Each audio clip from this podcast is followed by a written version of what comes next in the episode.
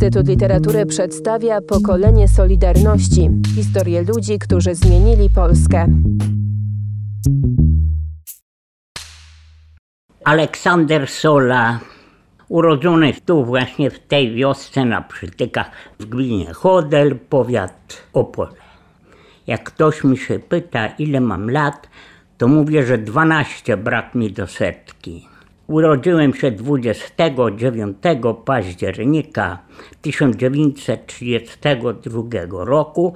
Okazuje się, że mój dziadek, ostatni jakiego miałem, zmarł 28 października wieczór, a ja się urodziłem 29 rano.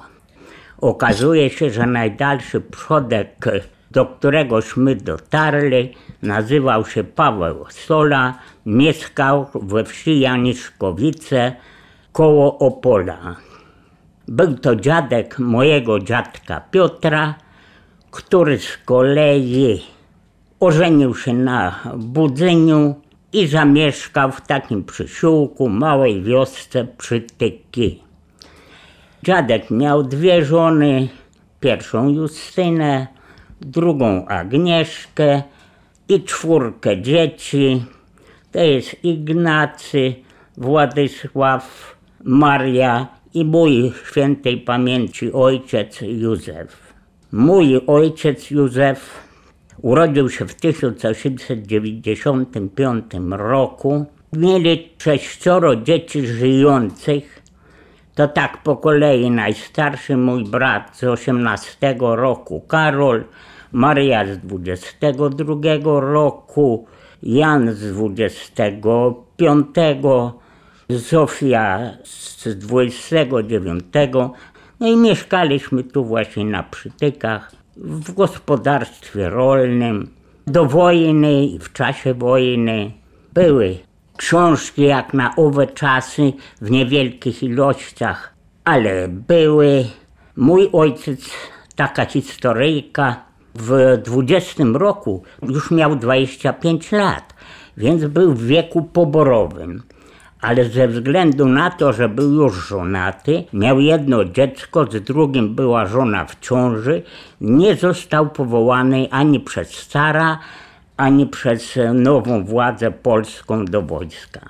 Ale w 20 roku, w czerwcu, jednak dostał powołanie do Kraśnika tu sześciotygodniowe przeszkolenie i piechotą do Warszawy, to już było w sierpniu. Mundur, nawet butów ojciec nie dostał, miał swoje przyzwoite jeszcze. No i w sierpniu forsownym marszem do Warszawy.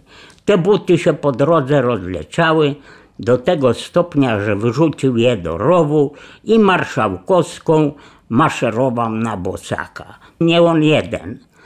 Jakaś pani sprezentowała mu buty, akurat na niego pasowały.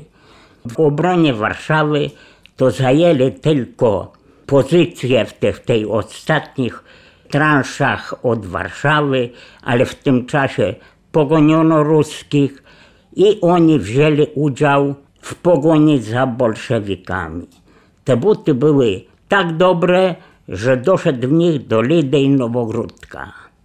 Tu był tabor rosyjski. Z tego, co również wiem, to ten dziadek z 1805 roku brał udział w powstaniu listopadowym. No był chłopem to pewnie przy boku swojego dziedzica, bo jeszcze wtedy pańszczyzna była. No i tak poprzez te lata zarówno matka, jak i ojciec umieli czytać i pisać, co w tamtych latach już było osiągnięcie. Pokończyli po te dwie klasy, ale jednak umieli pisać, czytać. Mój brat Karol chodził do szkoły podstawowej tu w Chodlu i nawet brał udział w budowie tej szkoły. Zbudowano ładną, piękną szkołę jak na tamte lata. Zwyczaj był taki, że zazwyczaj chłopcy kończyli dwie, trzy, cztery klasy i na tym się nauka kończyła. Brat uczył się bardzo dobrze, ale po piątej klasie przyszedł do ojca tato, nie będę chodził do szkoły, bo wszyscy koledzy nie chodzili.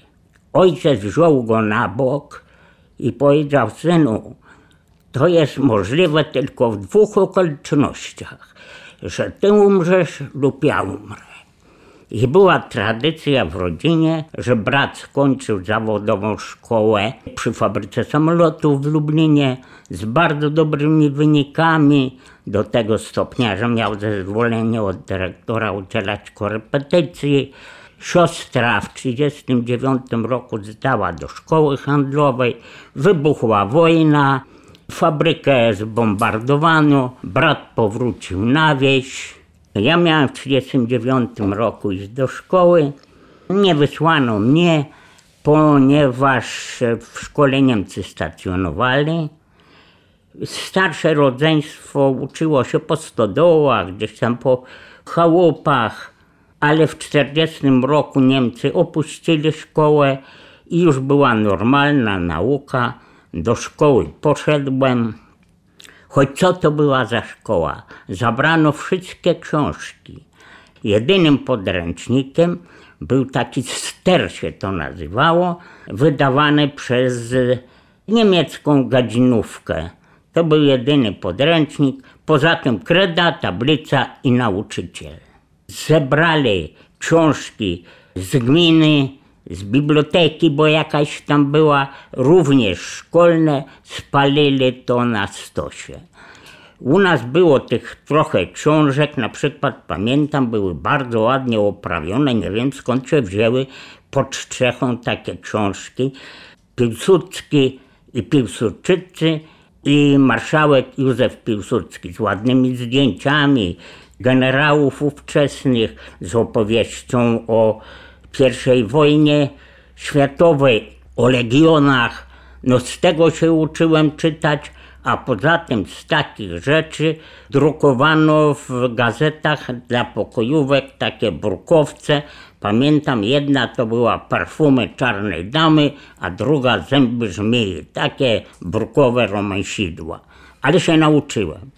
Skończyłem jeszcze za okupanta, za Niemca, cztery klasy.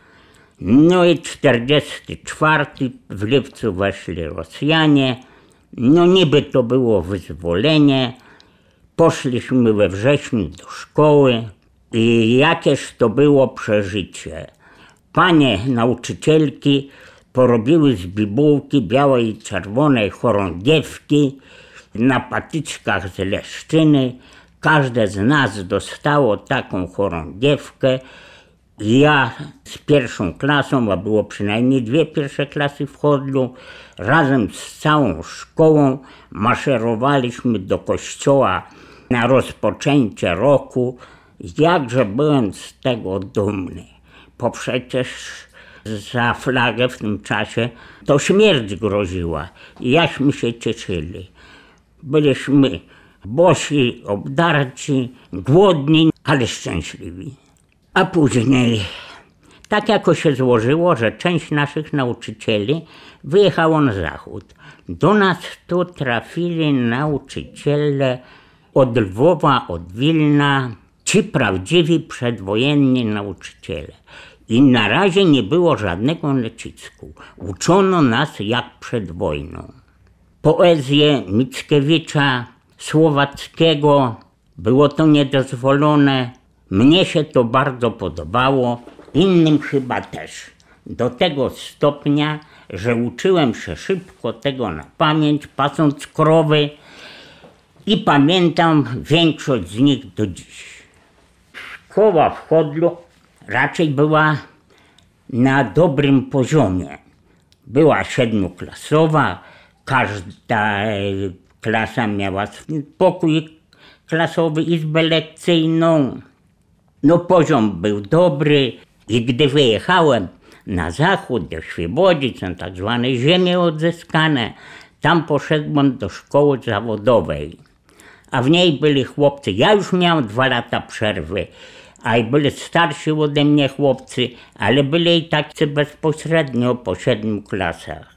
Do tego miałem solidne wykształcenie z Chodla, że do pierwszej klasy zawodówki poszedłem w maju.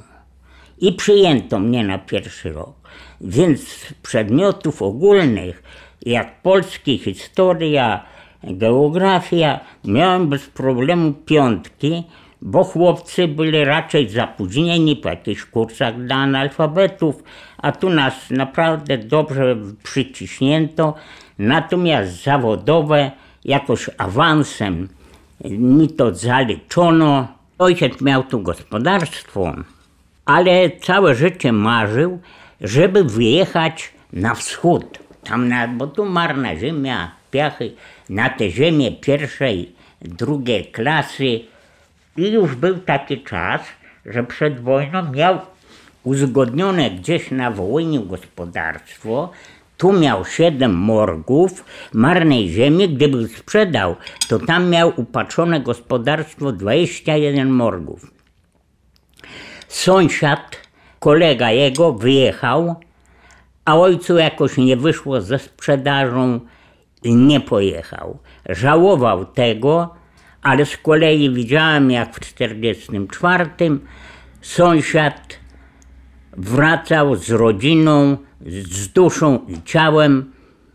Tu zatrzymał się u, u sąsiada na przytykach, później pojechał na zachód. Więc dobrze, żeśmy nie wyjechali. Ale po wojnie na tych ziemiach w Hrubieszowskim ziemię poukraińską dzielono z reformy rolnej i ojciec się na to skusił i pojechał. Tu został mój szwagier, czyli zięć, mąż siostry na gotowym gospodarstwie, a on, myśmy wyjechali w 48 na gołą ziemię bez zasiewów, wszędzie chwasty, nie było budynków. I tamśmy zaczęli gospodarzyć. Były to ciężkie czasy. Już ja jako 16-letni chłopiec to już musiałem ciężko pracować, jeździć z ojcem do lasu, ukraść drzewo, bo trzeba było coś podstawić. Rozbieraliśmy jakieś poukraińskie fundamenty. Także na jesieniśmy się już jako tako tam urządzili i tam byłem do 50 roku, a w 50 dopiero wyjechałem na zachód. Tam już miałem dwóch braci i siostrę w Świebodzicach na Dolnym Śląsku. Rodzeństwo miało jak najbardziej pracę. Brat ten Karol najstarszy, ponieważ skończył tę zawodową szkołę przed wojną w Lublinie przy fabryce samolotów, to było wielkie coś. To aj, dziś to jest dziesięciokrotnie więcej inżynierów niż dzisiaj absolwentów takiej szkoły. No i od razu dostał kierownicze stanowisko do tego stopnia, że swoje narzędzia zabierali z sobą do fabryki, bo Rosjanie kompletnie zrabowali zakład. To była jakaś fabryka nie gotowych, ale części do samolotów po niemiecka. Nawet był taki zwyczaj, że brat był kierownikiem oddziału mechanicznego, a do pomocy miał Niemca, inżyniera niemieckiego z tejże fabryki. Nawet nie był w wojsku, bo jako potrzebny inżynier Niemcy go trzymali w zakładzie. Również miał Klaus na imię. Przyjaźnili się z moim bratem Karolem. Zupełnie, no, ja go znałem. No zupełnie to dobrze wyglądało. Nie do porównania do tego, co było kiedyś. I pojechałem właśnie, to brat mieszkał z żoną w takim małym domku, a siostra z bratem w bloku, w takim czerwonym bloku dwupiętrowym.